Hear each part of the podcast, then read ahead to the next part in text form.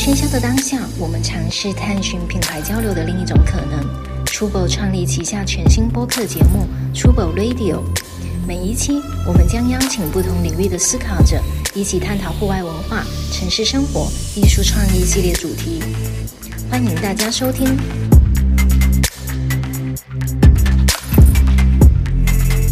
嗯，大家好，欢迎大家来到 Trubo Radio。然后今天我们非常开心的又迎来了一位新的艺术家马静。Hello，马静好。你好。Hello，Hello。呃，然后另外的话呢，此时此刻 Max 人啊正在香港的酒店被隔离中。你要不要先解释一下你为什么在香港被隔离？对，我出国了，然后我前几天去，我是从上海到了香港，然后去了澳大利亚，然后我从澳大利亚回来，所以还要经过香港。然后现在在香港也是零加三，所以要在酒店。待三天，然后做做几个这种，对我给你们看一下，我是阴性的。先把阴性结果跟观众说一下。我可以给你们不，所以大家不用担心我。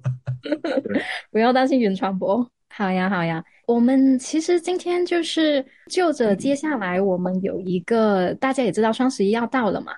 然后，另外的话，今年加上疫情，其实，在消费这一块，就是大家会有很多的一些呃变化。呃，前面也有跟马静提到，就是说我们这一期可以聊一聊那个关于，就是可能目前这个消费时代有点物欲过剩的这样一个话题。然后前面可以先介绍一下，就是马静他他有好多作品，我看了你作品集，你的作品就是非常的丰富，而且就是非常多元化。然后我们其实也看到说，你以前有试过用一些。就是所谓的废弃材料，然后可能做一些装置这样子，对，所以想说可可以跟你聊一下这一块话题。马静，你要不要先跟大家简单介绍一下你的背景？好的，呃，我是毕业于呃中国美术学院的，然后呢，后来就开始做了这个博物馆室内呃展陈设计，大概做了十年，做好做了很多这种呃纪念馆、规划馆、科技馆这样的室内的展陈。包括这个它的布置啊，然后流线啊，然后最后施工啊，这样的做了大概十年。呃，这个工作呢对我有很大的帮助，因为我会在工作的过程中了解很多人文的知识，啊，包括科技的知识，包括一些呃，就是比如说历史、政治的知识，就各方面的多元文化都要了解。因为每做一个博物馆，都要读一本大纲，就要把它的内容全部了解，然后再。再在这个平面的这个平面图上规划它的流线，再用立体的方式啊，就各种多媒体声光电啊这种方式把它表现出来，最后施工啊，就是这样的一个流程啊。然后我们也经过投标呀什么乱七八糟，反正就是十年是非常的辛苦的。那后来呢，就是说呃遇到了一件事情，就是呃我家里的人去世了啊，去世了就给我很大的阵痛，我就觉得这个人总会要死，死之前一定要做一些自己觉得开心的事情。啊，这辈子就没白活啊！然后就就开始创作这个立体书法这方面的创作，就打算做艺术家。大概做了呃两年三年，其实现在差不多有七八年了。我是一五年开始从事艺术创作的，对，然后开始主要做这个立体书法方面的，就是呃多元立体书法。呃，这个角度看是这个字，然后转一下是另外一个字，再转一下是另外一个字，最多可以有四个元素把它融合在一个一个立体里面的。这样的一个装置，啊，有可以做的很小，就是比如说像个首饰一样，大概用金银做，也也做的很大的，比如说一些建筑啊，就是跟大概六七米高，然后从不同角度看不同的文字，然后有尝试了就是呃金属，然后玻璃，然后木材，甚至还用火焰啊做火焰，火焰的艺术也是我的一大块，呃非常重要的一个一条线吧，就是因为我参加了这个中国的一个叫。啊，Dragon Burn 的一个组织，然后他们每年就会做一个燃烧物，然后我去投稿，然后就经常会做，就是后来做的多了以后，阿那亚戏剧节，然后去年年初的时候，奔驰也赞助我做了一个，啊，就是燃烧装置，还有一个就是叫诺德星球，诺德星球的一个一个一个活动也会请我做一些装置，燃烧装置，对，所以我的主线就是立体书法和燃烧装置。当然，我也特别主张环保，喜欢做一些这种用废弃的这种车零件啊，就是或者是环保的东西来来做装置。呃，最著名的一个就是，呃，雪佛兰曾经赞助我做了一个就是四四件四件作品，叫呃传承、科技创新、突破啊这样一个系列的这个多元立体文字装置，啊，它是文字这样看是文字，然后转一下就是一个图像，文字和图像结合的这个装置。做完以后呢，就是汽车还剩下很多的零部件，我就用这些零部件啊做了一个大恐龙。啊，这个大恐龙现在正在这个月星家居展出，就是 M 五零那边的一个月星家居。啊，后来呢，就是又有一个企业叫 Cat 鞋子和白熊啤酒有赞助我做了一条翼龙。啊，这个作品在成都。对，就是我这这些都是我的一些用这个回收再利用的材料做的一些装置。前两天我刚在这个金泽古镇做了一个装置，这个装置呢是用一些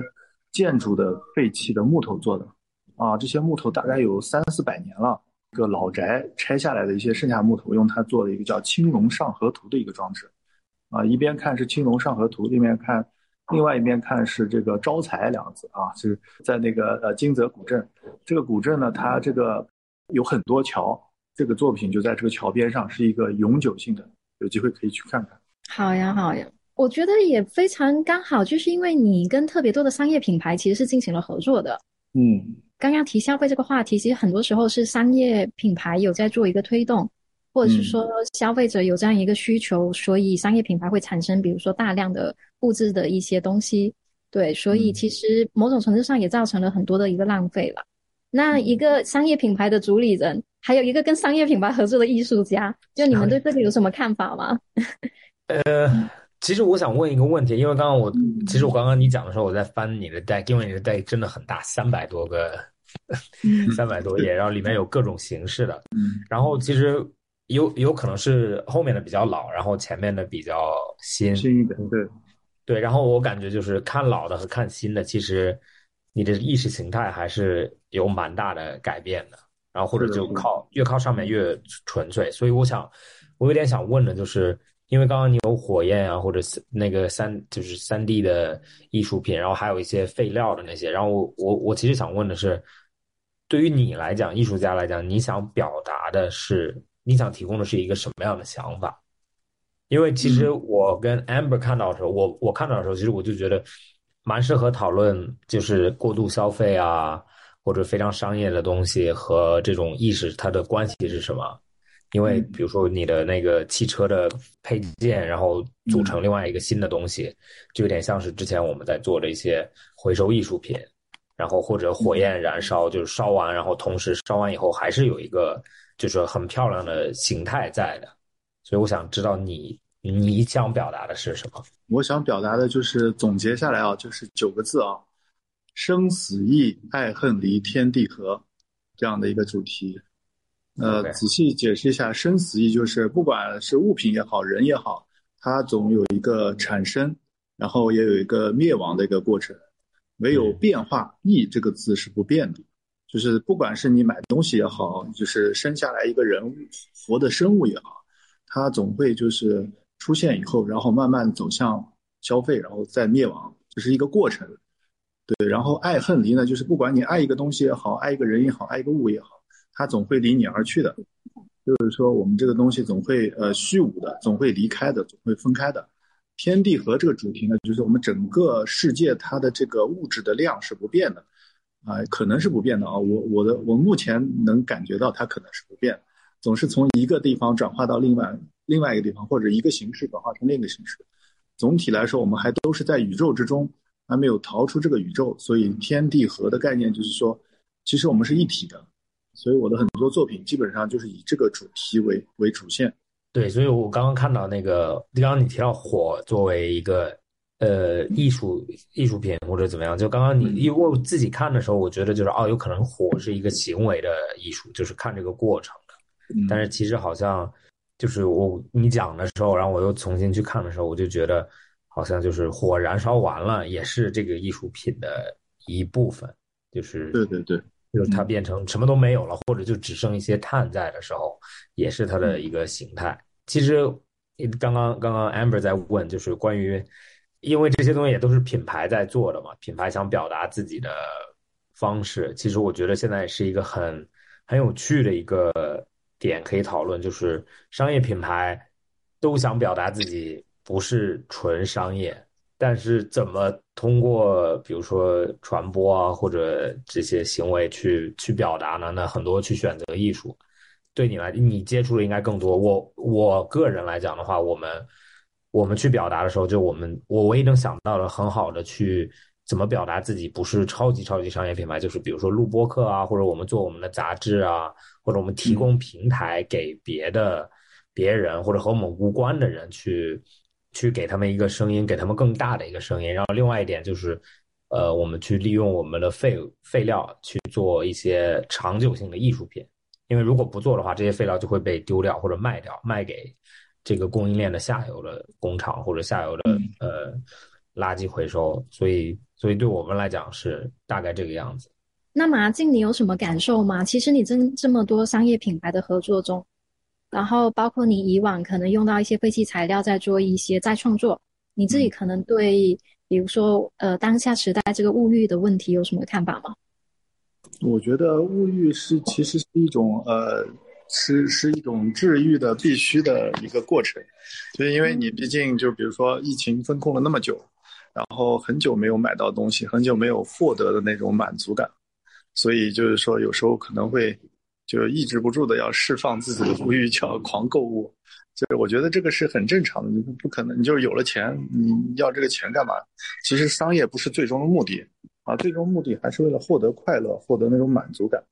这个我觉得这个物欲是是正常的，也不需要过度的去压抑，否则就大家如果都不买东西，那那这个社会就就运转不起来了。就商业没有商业的话，我们这个社会就如死水一滩。就比如说像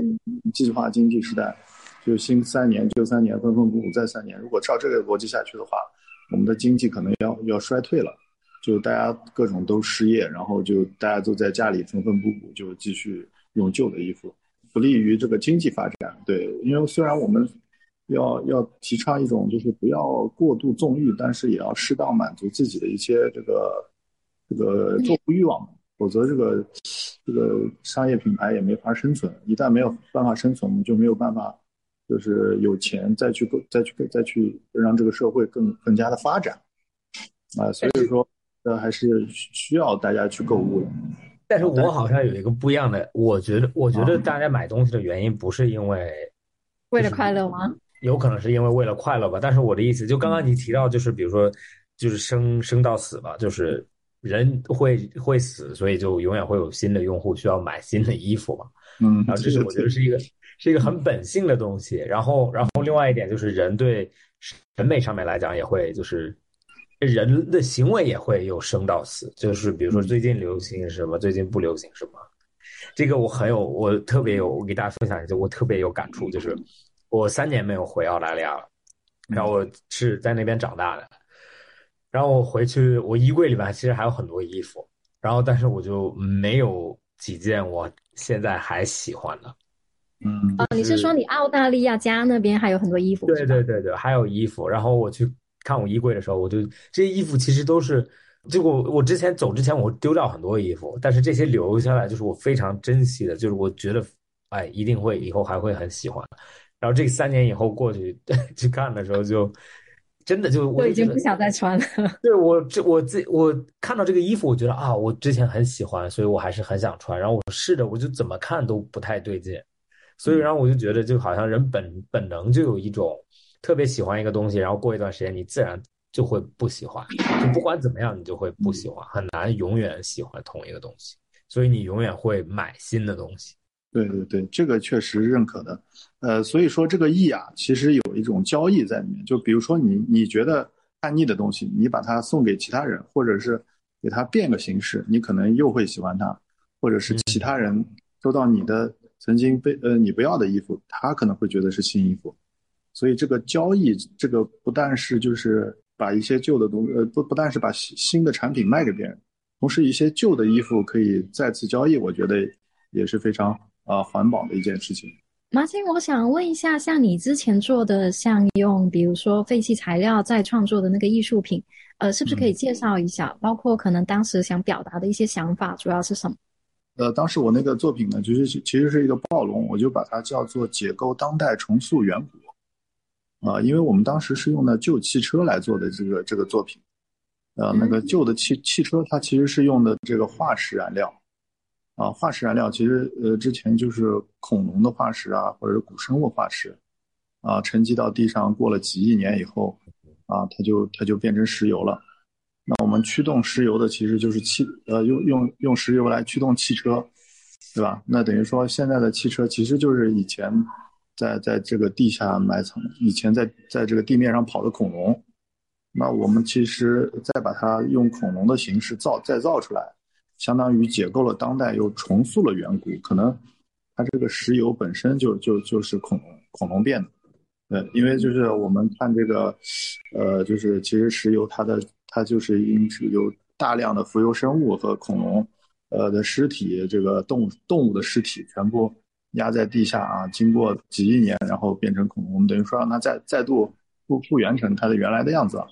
再加上那个汽车也也也经过了它的使用寿命，它也不行了。那我们再重塑它以后，在商场或者是在一些大的呃展览馆、艺术馆再重现它恐龙的姿态，这其实是对远古的一种致敬，也是对环境的一种呼吁吧。你说的那个废弃的汽车，当时也是品牌赞助给你们的吗？还是？是对对对，雪佛兰赞助的。就是旧的雪佛兰，然后你们就是完全把它拆解了，是吧？对对对对，是的，是的。啊，那还挺酷的。Max 有想猜一下你的旧车吗？嗯，没有那么旧的车，对，但是很对，好好有意思。刚刚我，对我刚刚在看为什么变成恐龙，我还在想，我还以为只是恐龙很酷，这个看着很酷。对，但是因为那个石油的那个点很好。对对对，我觉得这个还挺有意思。就是你你没有可能这样的艺术化去表现，大家不太会想到恐龙的那个点，大家可能就觉得石油就是石油。没错没错，我们通过使用这个汽车啊，其实就把这些恐龙又从地地底下释放出来了。当它释放到这个呃地面以后，它又变成地面的霸王，因为我们用完汽车以后，它的排出的二氧化碳呀。温室气体啊，又成为这个空中的这个主宰，给我们产生了各种厄尔尼诺现象呀、温室效应啊、各种台风灾害啊，其实也都是我们释放了这些，呃，在远古就在地底的这个冤魂，他们重新称霸地球了。嗯，这个挺有意思的。我我问，就刚刚又提到环保啊这些东西，就是对于比如说现在。刚刚本来要提提过过度消费啊，那你有没有有你对环保有什么看法吗？我其实也也有时候会过度消费，你就是那个也会过度消费的人。对对对对对，嗯，尤其是疫情刚结束的啊，好不容易可以买东西了，就不小心就过度消费了。嗯，呃，我我其实有点好奇一下马静的背景，因为您其实是特别的怎么说学院派，可以这么说吗？感觉您的背景，比如说中国美院，然后包括您之前可能是在博物馆，就是有很长期的工作嘛，就感觉特别的正派。然后现在的话，做这些艺术创，呃，做这些艺术的创意想法，其实是挺多元的，感觉还挺开放的。就感觉你不是说固定在某一个材质，或者是说某一个表现形式，你行为艺术啊、装置啊什么这些都有涉猎。我其实挺好奇，就是开始成为艺术家之后，你是你是怎么发散的去做这些创作的？你会有个想法，说自己就要这样做吗？呃，是这样的，就是我先在从事这个艺术创作之前，我先就是有一段时间是不不上班，然后就经常去图书馆和美术馆去去看书，然后去看展览，然后就寻找一些呃相对空白的点吧。多元立体文字这个点，其实我是看了一些书籍以后，我而且发现这个就是中国文字的这个这个立体化的这这一块儿。其实做的人是非常少，就是从事这方面创作是很少的。然后我就觉得这个方面是值得去去把它深挖出来。然后我是先选了这样一个主线，然后我再再从事这方面的。但是呢，其他的部分我也会在在一些特定的时期就去创作。比如说水墨，就在疫情隔离的时候，我不能去做很大的作品，也不能去去加工厂做一些金属的，我就在就画一些水墨作品。啊，比如说一些，呃，油画可能就是刚好有一个契机就做了很多，就是说尝试是我，是我在这个生活中刚好就遇到了这样一个环境，啊，遇到了一些事情去表达自己当时的一个心境，然后就创作了这样一个批这样一个风格，比如说就是燃烧系列的作品，就是刚好遇到了就是 Dragon Burn 这个组织，然后他们每每年会在五一的时候会在一个呃会在上海的周边找一个空旷的地方做一个 burn，然后我们我我就刚好有这个机会，我就去去去做一些燃烧作品啊，所以说很多事情都不是我刻意去呃计划好去要实现，就是除了这个立体立体书法的这这一块。以外，其他的支线都是我在一些生活中，或者是呃遇到一些事情，或者是有一些灵感，然后就突发奇想去创作的。我问一下，就那个立体的文字是任何字都可以在一起吗？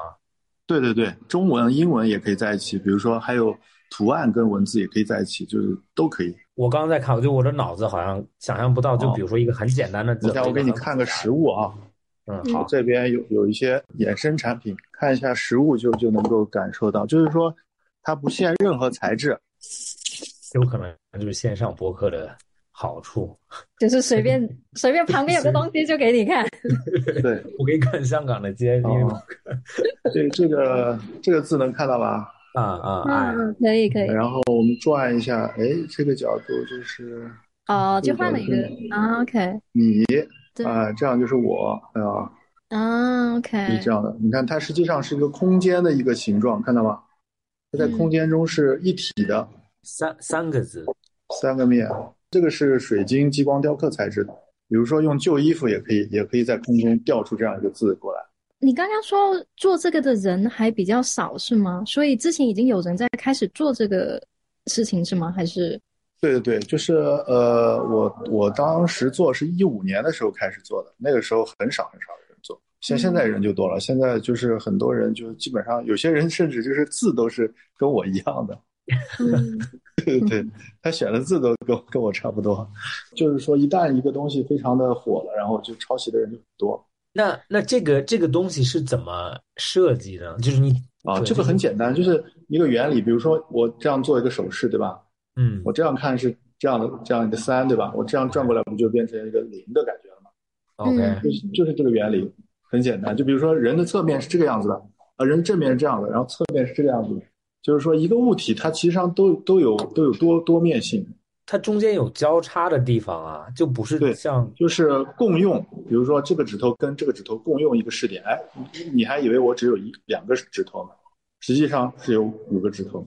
就是这样，他他们把它重叠，视觉重叠和共用。那这个是练习出来的吗？还是你设就做的时候就慢慢慢慢琢磨出来？这个要要先用那个呃三 D 软件，在这个电脑里模拟出来一个模型，然后根据这个模型在在在现实中把它构造出来。还有更简单的办法，就是直接把这个模型 3D 打印就可以了，激光雕刻。我好奇啊，那个时候会做这个的动机是什么？哦，这个是一个非常呃复杂的故事啊，就是当时我这个外公去世了，同时啊，我这个呃我老婆来电话说她怀孕了，啊，当时我就特别悲痛又特别的惊喜，就在这种悲喜交加的这种情绪，就做了一个作品叫《生死意》，就是生死之间互相变化，就就就把它创作出来了，因为这个这个对我的冲击非常非常大，就是就。又要快乐又要高兴，这个时候就麻木了。这种情绪非常大的冲击内心以后，就一个一个月时间基本上就是没有表情。但这种这种力量就给我一个很大的这个创造力，就想把这种情绪表达出来，然后就创作了就第一个立体书法叫《生死意》。了解。所以这个是受刺激了，等于说我自己给自己做一个心理疗愈。是同同一天的事情吗？还是就同时？就我在 ICU 病房的时候，我老婆来电话说她怀孕了。我当时我就，当时我正正快就快崩溃的时候，就呀，这种这种冲击力就是，就抽你耳光，说又抱一下又亲一下，这种感觉就是，就感觉被命运的车轮碾压了。嗯嗯，就碾压以后，哎，又翻起来的这种感觉，知道吗？被压扁的时候，然后又给滚起来的这种感觉，哎，这个非常的，就感觉人生就会被一种无形的力量推推着要往前走。嗯，对，我们不是说迷信或者怎么样，就好像人生到一定地步的时候，就有一种就都会发生一种平衡，就自己会平衡自己。嗯，我很相信，就是人是宇宙的一部分嘛。嗯，就或者所有东西都是宇宙的一部分。然后很多人会把自己和自然分开，或者自己和世界分开。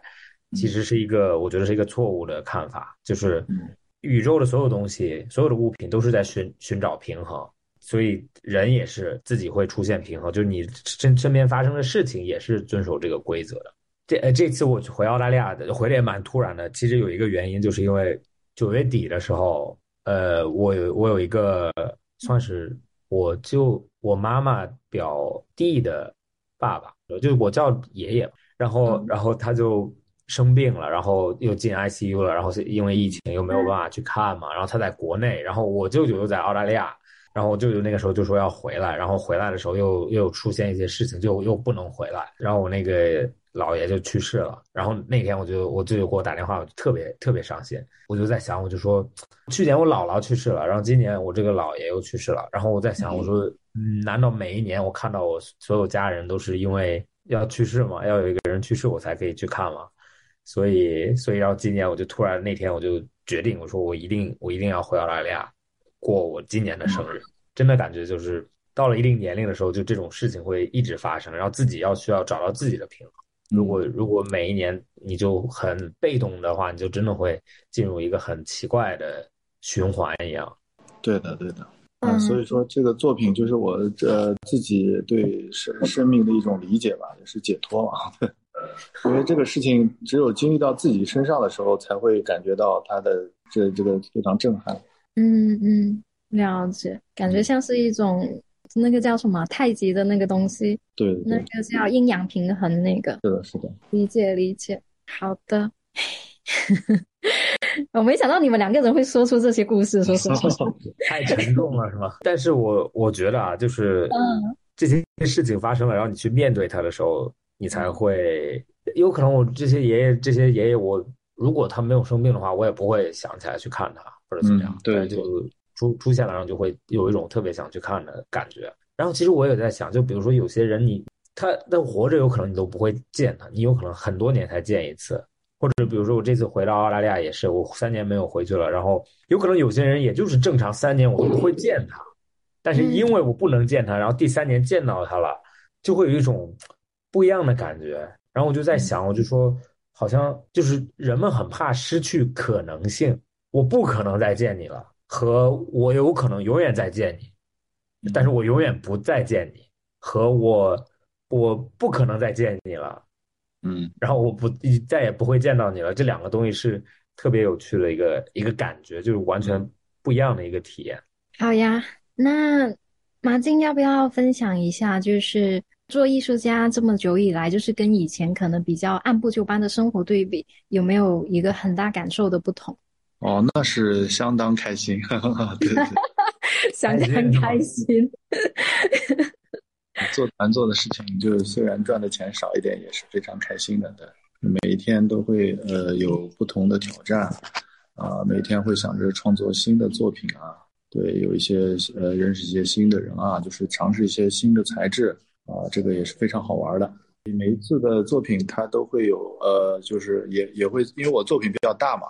所以有些会在呃不同的地方去完成。前两天在这个杭州的这个西站完成一件作品，叫《一千零一夜》，它也是有点环保，有点这种呃防过度消费的这种概念。它是找了呃大概一千零一本这种滞销书，每一本书的金句就是经典的语句摘出来，然后做成书页，插在我我设计的一个装置里面。我这个装置有呃有很多很多的插页，然后大家可以在火车站的时候就去领取这些滞销书的这个金句，然后从而在网上去再去买这本书，让这些滞销书再再让它就能够再销售一次。对，这个是跟那个许知远开的那个单向书店合作的一个一个项目，就嗯让大家去认识一些就是呃卖不掉的书，因为每一本书都融入了这个作者的这个很很大的心血，没有被人看到，所以他也觉得蛮可惜的。然后我们等于说再给他第二次生命这样的概念。哇，这是一个非常好的方式去卖一些卖一些滞销品是吗？对对卖。作为商业品牌的主理人，开始在想怎么处理滞销。我想问一个问题，就因为因为嗯就是刚刚我有说到，就是其实大家很爱用艺术形态去做一些，或者引导大家去做一些商业的东西。那我想知道，就是你的平，你有没有内心有没有有没有这些冲突，或者有没有那刚开始，呃，比如说每次接商业项目的时候，总会，啊，想着就是先要跟主理人进行，比如说他们交流啊，就其实刚开始会会有一些矛盾，会有一些这个平衡，但是有时候呢，就会其实，呃，就是倾听对方的这种灵感，然后大家碰撞出这种火花，这种感觉也是非常开心的。因为我不是就是我不是一直做艺术家的，就是我之前也是做了十年的这个，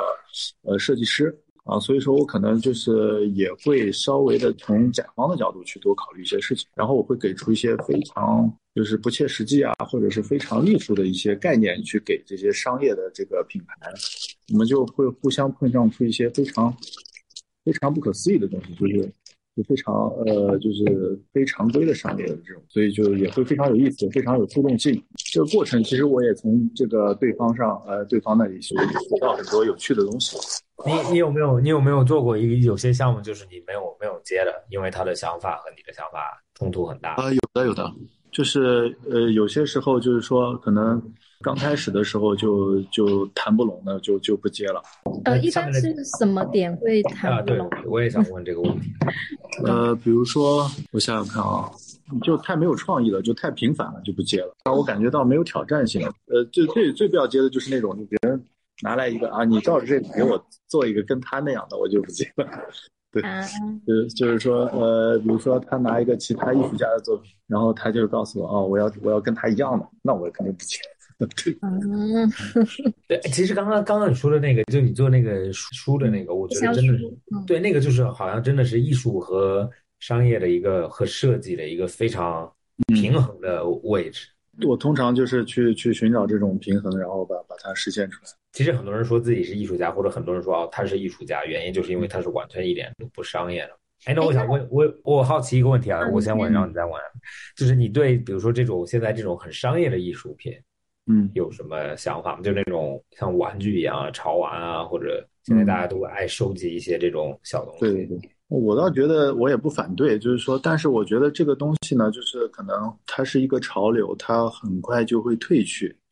呃，就是因为这些潮玩，它呃有一些是非常好的，但是有一些就有可能会粗制滥造呀，或者是过度重复啊，它就是一个。嗯，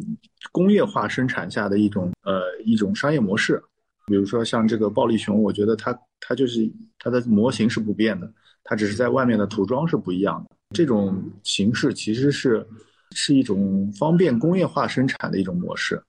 他就把这些熊发给各种艺术家，每个艺术家在上面涂不同的颜色，这样就形成了他的一个一个合作版本。那实际上我觉得这个模式是其实有点波普，就像安迪沃霍的那种感觉一样。有一个叫本雅明的一个哲学家，他曾经写过一个呃论文，就是讲这个机械复制时代的艺术。那实际上，我觉得潮玩就是这个机械复制时代特有的一种艺术。就艺术发展到今天，它必须要经历的一种创新的形式。它就跟以前的那种呃，比如说你要画一幅画画个十几年，这种形式有一种反差，一种有一种突破。对于呃艺术来说，它没有好和坏。它只有在演化，它是一种演化的一个阶段，我觉得。对你刚刚提到暴力熊，其实我我之前我跟我们也讨论过，我但是我反而觉得暴力熊的艺术性质比别的还好一点，因为它的熊不变，嗯，就是它变成了对，就是变成了一个固定的形式。然后呢，比如说我要设计一个，你要设计一个，那咱们两个。咱们限制其实很多，但是就变成了有可能你走材料路，你你改变它的材料。我改变它的表面颜色，就会出现，就是需要更多的思考这个这个熊具体是什么样。反而有些那种，比如说每一个都长得不一样，但是同一个角色，有可能那种我就觉得好像不是那种，就是像换一件衣服一样，就是嗯，啊，他穿 T 恤，他穿卫衣，那就是两个东西。但是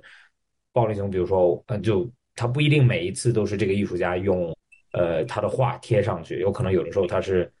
比如说用那个叫什么 Dan Daniel Ashram 那个用用石头水晶的那个，然后他的就是用石头和水晶，然后别人的有可能就是一个一个画在上。我觉得就是就着聊的这个话题，其实我刚刚也想问马静，就是因为我刚刚最开始不是说你很学院派吗？那个背景，嗯，哎，但是我其实想问说你自己感受，你身边或者是包括你自己，你觉得当下那个艺术，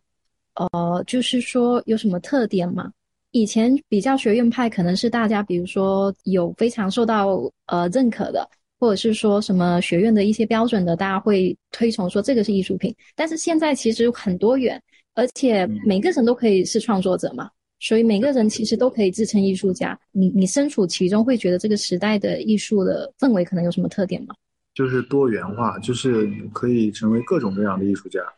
啊，比如说你可以是人民艺术家，也可以是。画廊画画廊路线的艺术家，也可以是商业化的艺术家，也可以是呃自己认为的艺术家。我觉得这个都都可以，就是说你只要有有客户，我觉得最重要的就是，其实说白了，什么是艺术呢？就是其实艺术定义的这个所有权，现在已经不在这个机构手里了，而是在买家手里。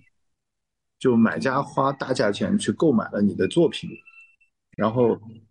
这个才能够就是成为成成为一个被认可为艺术的一个东西。首先，它要有一个稀缺性，就是说这个东西是独一无二的，或者是就是完全这个没有第二个。如果它很多，就是量达到非常多了，那那就不是艺术了，就是呃商品，就是工艺品，或者是快消品，或者是一些呃比如说呃工艺收藏啊或者什么的，就是它的它的稀缺性很重要。再一个就是说。需要有藏家啊，能够为他买单，或者是美术馆把它买下来了，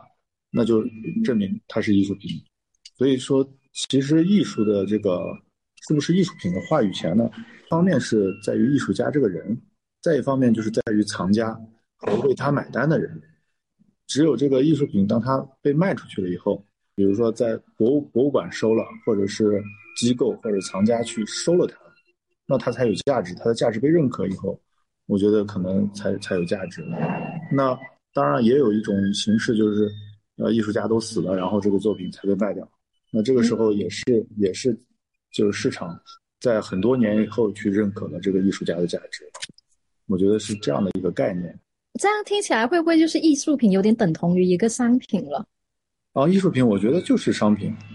哦，难道艺术品不是商品吗？这个我我有我我你我我讲一下，我觉你你其实说的我很赞同，但是我觉得我觉得艺术品的，就是这个怎么说呢？就是就是它的叫什么 definition，中中文叫什么？就是它的那个，如果真的说哪个是艺术品的话，唯一的定义就是这个东西对你对你来说有没有有没有有就给不给你什么感觉？就是这个东西给不给我感觉？对，就像对，比如说，嗯，如果你有孩子的话，或者我我没有孩子，但是如果有孩子的话，他画了一幅画是不可能卖出去的，但是在我这里是一个艺术品，我可以挂在家里面，我可以很自豪的给别人看，但是我可不可以卖，有可能不可能，所以就是有可能交易那个层面就不是特别重要，但是反而是我看到他，我想起来，哦，他画的，然后这是一个最重要的东西，但是我也赞同，就是。因为有可能你你因为你是在这个行业里的，太多人说自己是艺术家，但是他的东西其实就是变成我卖不出去，我就变成艺术家，就是我的东西不好，或者别人没有办法产生这个怎么说，就是沟通，就是没有办法让别人对我的东西有感兴趣，然后对有共鸣，然后还想拥有。对，我觉得马，我觉得马静很真诚。对，刚刚那个回答特别的真诚，因为我觉得很多艺术家可能会不太直面这个东西，就是艺术品的商业性吧，或者这么说。因为现在毕竟是个商品经济社会，所以资本来认可艺术是目前的一个一个主流。当然，我也认可，就是嗯，朱丽人刚刚说的，就是一个小朋友的作品，他打动了你，你觉得它是艺术品，当然也可以的。这个也是成立的。从我从这个艺术家活下去的角度来说，你的作品一定要在世被认可，这样你才能够继续创作。除非你是个富二代，当然也有这种艺术家，他就非常有钱，然后他就随意创作各种各样的作品。这这个也也是也是可以的。嗯，其实对不对？是梵高是吗？他都是他他是个富二代对吧？梵高是富二代，他他很穷，他哥哥赞助他，他哥哥一直在赞助他。但是他哥哥是一个卖画的。好像是，对对对，他他家是开画廊的，所以最后他的画卖的很好。但是当然他的画也很好，就是如果你真的去去看的话，他的画真的很好。但是我的意思就是，你还是需要有一些人帮助你去完成这件事情。对对，但是你你我非常赞同你刚刚说的，就是你刚刚说的那种，就是他的画又打动不了别人，他又特别有钱，然后呢，他就变成了我可以不卖，你你不喜欢是你看不懂，然后别人不买，原因是因为我太超前了，然后就好像说我是艺术家是一个出路一样，就是哦，这个东西为什么卖不出去啊？因为因为太超前了。OK，我我刚刚还想问马静的一个问题是，比如说你带入这个观点，就是会考虑，比如说艺术品卖不卖这个问题，那这个东西是不是会影响你的创作？哦，不会不会，我觉得创作这个东西其实就像，就是很原始的一种冲动，就是你有这种原始冲动，你想上厕所，你这，对吧？你懂懂我意思？就是就是你好像啊，你爱上一个女生，你就要得到她，这种时候你不会想太多，你就是说，啊，就是头脑一热，然后就直接就成了，就是这样的感觉。其实就是创作，其实我觉得就像呃 make love 一样这种感觉。就就是你热爱，你有冲动，哇！你看到一个美女，然后你就就很想把它实现出来的这种这种这种冲动。就比如说你看到一个帅哥，你就很想跟他在一起，这种最后就在一起了，就就是就是这么爽。所以创作的快感就很持久，就是当他创作出来以后，你还可以欣赏他很久。就是我我我就是觉得人生中间最快乐的这这种事情就是创作，它的负面很少，因为你之前为了创作它出来，需要付出很大的痛苦。就是先苦后甜这样的一个过程，但是也也有低落的时候。比如说，当你做好了一批作品，然后做了一个个展，然后这个展览结束的时候，你要撤展的时候，就就还会有一点失落感。然后这个时候你就想，哇，我这么大作品，我要放哪里了？仓库怎么办？这个运输怎么办？然后怎么卖掉它？这也是很头疼的一个问题，对。没有卖完，卖完就很开心啊，卖完就很开心。没有卖完，总总归有一些是。就是比如说，呃，自己创作出来的一些就是没有卖掉的作品，总归有的。对，有有没有有没有哪些你特别喜欢，然后你创作的时候，创作完了你看到，你觉得这个一定会特别受欢迎，但是大家好像就也没有也呃有啊有啊，不是特别好。呃，有很多有很多，对对对。那那有没有反的？有没有你觉得不好的，但是你觉得啊就是这样的，然后但是特别受欢迎？呃呃，这个好像没有，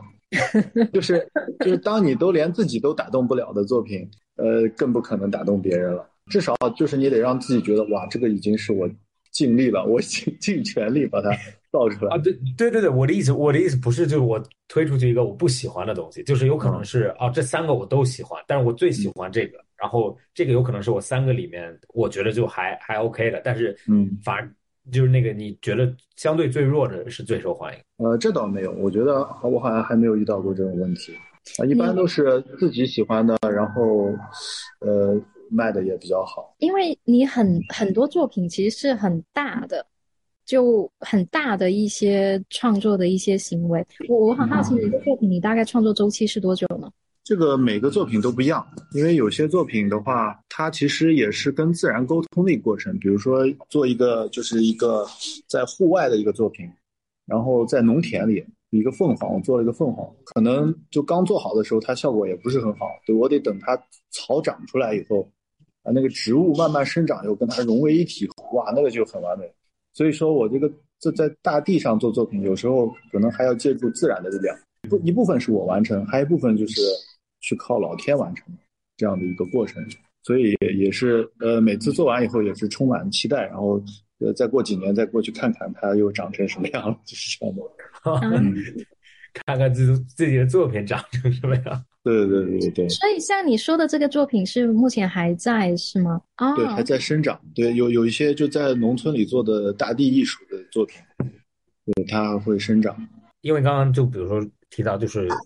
如果量特别大的，就有可能不能归类艺术品，像工艺品一样。那比如说这种现在很流行的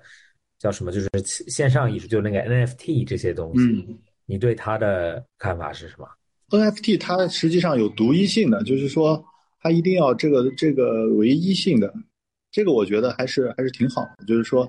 它其实是一种防止过度消费的一一种一种东西。就比如说你买了，比如说我买了很多就是我喜欢的一些艺术品，我可能没地方放，但 NFT 就大大解决了这个问题，因为你 因为你就没这个东西。你就把它从一个非常实际的层面来讨论 NFT 艺术的优点，太太好太好了！你不用考虑它仓储，它不会坏掉，对吧？又是开源技术，这个太适合艺术家了，对。而且每次卖出艺术家还能够再分点，积极的投身于 NFT 创作。那你那你有做 NFT 吗？呃，对，目前我在准备做一些呃，去国外做做一个，正在正在谈。那实际上我在国内已经做了好好几个平台的 NFT 了，对，卖的还挺好，然后都都卖光了。就着 NFT 艺术这个话题，我之前也问过其他艺术家，然后想问一下你，就是因为比如说像你做很多装置，还有可能是一些行为艺术有有所互动的那种，但是像虚拟艺术那一块，其实就是大家可能只能视觉去看到嘛，然后可能比如说在屏幕上点一下这样子，呃，你你自己会觉得虚拟艺术的那个能给人的那个感动会少一点吗？嗯，对，这个感动肯定会会少一点，但是呢，就是说。我觉得这个东西是个新鲜的事物，它有慢慢升级和演化的一个过程。对，对于新鲜事物，我还是非常的，就是接纳的。再一个就是我接触 NFT 的时候，刚好是疫情在家的时候嘛，反正也不能创作其他作品，就就大力投入这方面创作。对于我来说，也是一个收入来源。对，然后一看，哎，就是比如说刚上线，哗一下，三十分钟内被抢光，还是很有成就感的。嗯，你疫情期间在家就以自己创作了一个 NFT 作品是吗？对，做了一个系列吧，就是呃，就是文字这样转来转去的一个系列。然后这个就是你刚刚说的上线之后大家就抢购光了是吗？对对对，所以这个是呃，这个是比如说它它是一一个版本会卖很多的，等于说相当于一个这种集邮收藏吧。我觉得可能还还没有到达艺术的这种程度。去尝试一些新鲜的这种创作方式以及赚钱方式吧。嗯，那那那个呃，刚刚看到有配饰、耳环啊这种，这种这种是也是和一个品牌合作的吗？对，这个是和那个 Prona 这个品牌，还有一个天宝龙凤的一个品牌合作的。我等于说授权给他们，然后他们到时候给我分成。你这么诚实，真的好吗？就是你作为一个 艺术家，这么聊，这么诚，对钱方面这么诚实，这么好吗？啊，问题是要要生存啊，对，这个肯定要要赚赚钱。有没有觉得他好坦诚呢？就是我觉得你像，你知道有一个那个 studio，就是有一个叫嗯叫 Nando 的，在日本，嗯，N E N D O Nando，然后他是一个。就是他每年做几千个项目，然后他们是室内设计也做装置，然后也设计门店，也设就产品设计都做。然后我我刚跟你聊的时候，我就觉得你很像他的老板，就是他的东西艺术化很很重，就是艺术气息很重很重，但他永远是要在一个东西的平衡，就是他不会只他不会做一幅画，但是他会做很多艺术性的体验。然后这个东西作为用户，因为我去过他的，他之前在法国有一个装置，在一个商场里面，然后是一个就是呃一个很黑的房间，然后中间有一有一个白屏，地上有一个白屏，然后上面到下有灯照亮这个白屏，然后如果你用肉眼看的话什么都没有，然后如果你进去的话，它给你一个雨伞，是透明的，然后你打开那个雨伞，那个雨伞是一个，它上面其实是投影仪。一种特殊的，就像戴 3D 眼镜一样，就是你打开伞以后，你脚下面是其实有图案的，在一个商场里面做的，然后就就好像是就是你说是引流啊，或者让大家来，都是这个意目的。但是就是他这个东西做的非常好，所以特别多人去，然后就好像达到了一个非常就是又艺术又商业。然后又做了实行的非常好的一个，所以我刚刚我一直在想，就很像 Nando，就有可能你的 studio 风格就很像 Nando 这种 studio 的风格。哎，马静，你自己作为艺术家有没有什么想要实现的一些目标吗？对我现在就是，呃，在做这个呃多元立体文字的这个主线嘛，我就是想以后能够做一个这种文字主题的一个公园。啊，就是把这些文字都做成，就是包括中文啊，还有英文啊，或者是阿拉伯文字啊，可以互相转换啊，形成一个这种文化主题的一个乐园，或者是一个一个度假区啊，或者是一个这种文旅项目，就是呃，形成一个很巨大的一个一一个一个好玩的一个地方吧。这个可能是未来的一个梦想，感觉是一个特别大的工程呢。如果是对对对这个项目，这个慢慢来做。我觉得这个这个到时候咱们可以可以问一下我，我能想象到，如果外面有一个很大的一个字，然后从几个方向看是不一样的字，应该体验非常好。对，大家可以走到这个字里面去啊，这个里面有很多的文字啊，就是就像个迷宫一样的，或者呃像一些剧本杀呀，或者是这种这种故事，就可以在这些文字里面，就是各种谜团。啊，甚至我们还可以引入一些埃及的象形文字啊，比如说呃呃苏美尔的文字啊，啊楔形文字啊，中国的文字啊，甲骨文啊，玛雅文字，就是就过去以后就可以体会到人类文明的一种一种一种洗礼的这种感觉。对，哎，我刚刚你讲了这个这个不一样角度可以做不一样语言，它的逻辑和同一个语言一样简单吗？对，都可以都可以，就是不同文字也可以这样，比如说。我这一面是中文，然后转一面我可能是英文，都可以做到。但是英文的一个字母还是英文的一串一串字母，一串字母。单词是吧？对，可能是一个单词，对，一个单词。对，我都有点想咱们品牌可以做一个。可以啊，可以啊，完全可以。现在变成现在变成谈合作吗？对啊，可以可以可以。啊，可以用呃，可以用你们不用的衣服啊，比如说形成呃这个角度看是你们 logo，然后那边角度看是一串文字。那那我想问，比如说现在如果听这个播客的人想想看你的作品或者想买你的作品，现在有什么地方可以买得到、可以看得到你的作品？哦，我的作品目前现在呃在 M 五零这个呃旁边的一个月星家居有一个恐龙在展出，还有就是在同济大学博物馆里面也有也有展出。呃，目前有一个叫汉字的展览啊，就是里面大概有呃很多很多的作品，大概是呃四五件作品。对，目前还有在金泽古镇，就是上海周边的一个古镇，还有一个在这个福建平潭的一个村里啊，有很多件作品。福建那边为什么有啊？是呃，是因为他们那边有一个叫阮一三基金会的，他他们就是做一个大地艺术的项目，是为了拯救。消失的古村落，就是因为这些村落呢非常的老龄化，基本上都是老人在那边。然后我们去做完大地艺术，很多年轻人都回到村里了，就相当于一个唤醒乡村的项目。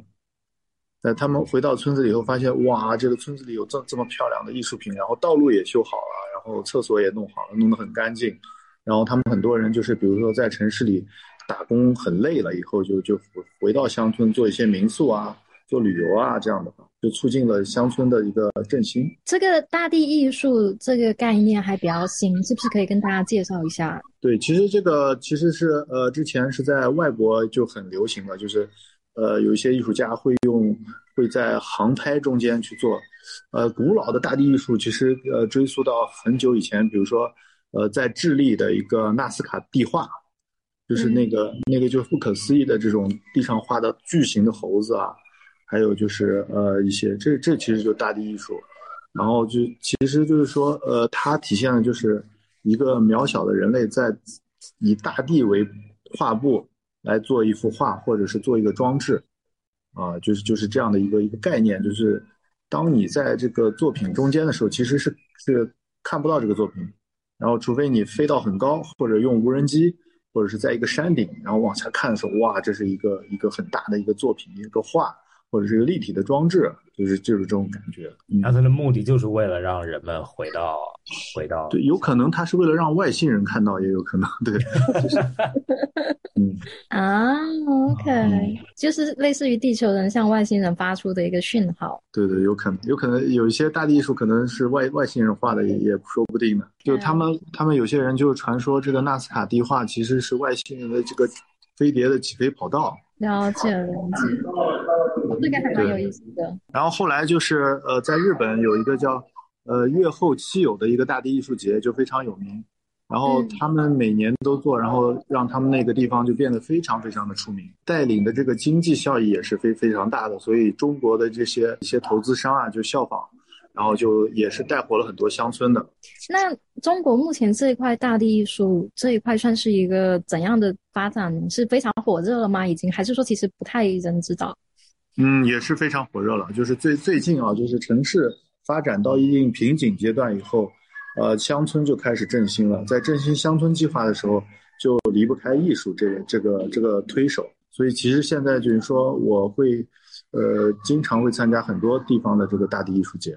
像现在是有什么大地艺术节比较有名吗？之前有一个叫呃乌镇艺术节啊，还有阿那亚经常搞这种大地艺术，然后还有就是浮梁艺术节，呃，就是几个比较有名的。好呀，Max 最后还有什么问题想问吗？哦，没有，我其实蛮出乎我意料的，因为因为之前看作品的时候，就是我还我还以为是非常严肃但是是一个非对，但是但对，但是我很我我蛮开心的，就是我我其实对我的看法就是，我真的觉得艺术应该是一个，就是要有商业的，